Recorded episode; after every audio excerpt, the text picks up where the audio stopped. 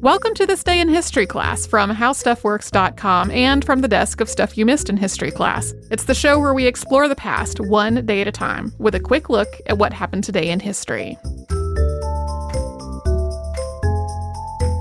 Hello and welcome to the podcast. I'm Tracy V. Wilson and it's January 8th. Karl M. Baer was legally recognized as male on this day in 1907. Baer was born to a German Jewish family in 1885. And after his delivery, the midwife said to his mother something along the lines of, Congratulations on the birth of your lovely daughter.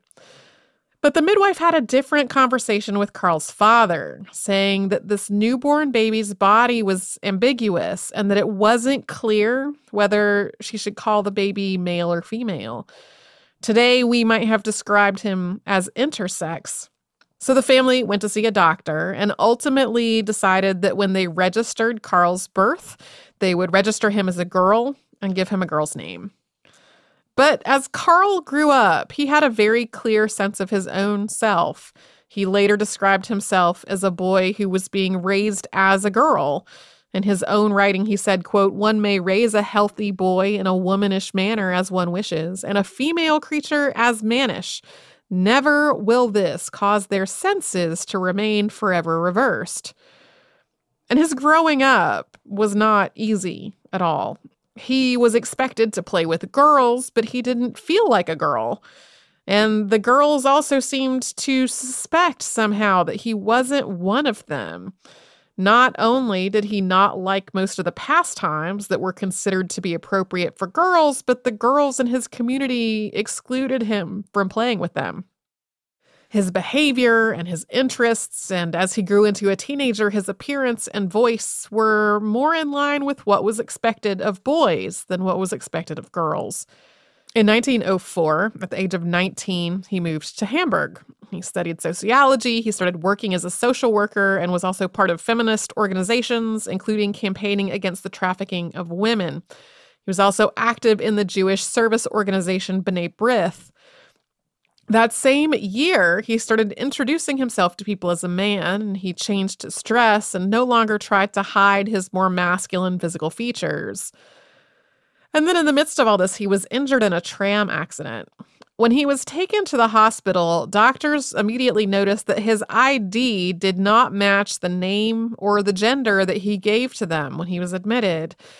They ultimately contacted Magnus Hirschfeld of the Institute for Sexual Science, which was a research institute, a medical facility, and an advocacy organization for what we would describe today as LGBT rights. Hirschfeld described Baer as a case of, quote, erroneous sexual attribution. He and other doctors at the Institute felt that Baer would benefit from having surgery. It's what we would today describe as gender affirmation surgery. After receiving hormone treatments, Baer had a series of surgeries starting in 1906, and this made him one of the first people to have surgery for this reason. On January 8th of 1907, he was legally recognized as male and was issued a new birth certificate. That same year, he published a semi-fictional autobiography called Memoirs of a Man's Maiden Years, and he published that under the pseudonym N.O. Body. But it was widely known that he was the author of this work. On October 10th of that year, he got married, although his wife died of pneumonia about a year and a half later, and he got remarried later on. Baer continued to work as a social activist in Berlin until 1937, including becoming the director of the Berlin lodges of B'nai B'rith.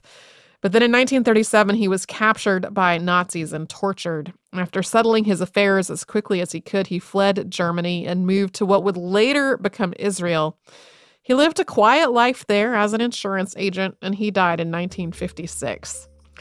Thanks to Casey Pegram and Chandler Mayes for their audio work on this show. You can subscribe to this day in history class on Apple Podcast, Google Podcast, the iHeartRadio app, and wherever else you get your podcasts. You can tune in tomorrow for a modern version of something that had existed really for a lot of history.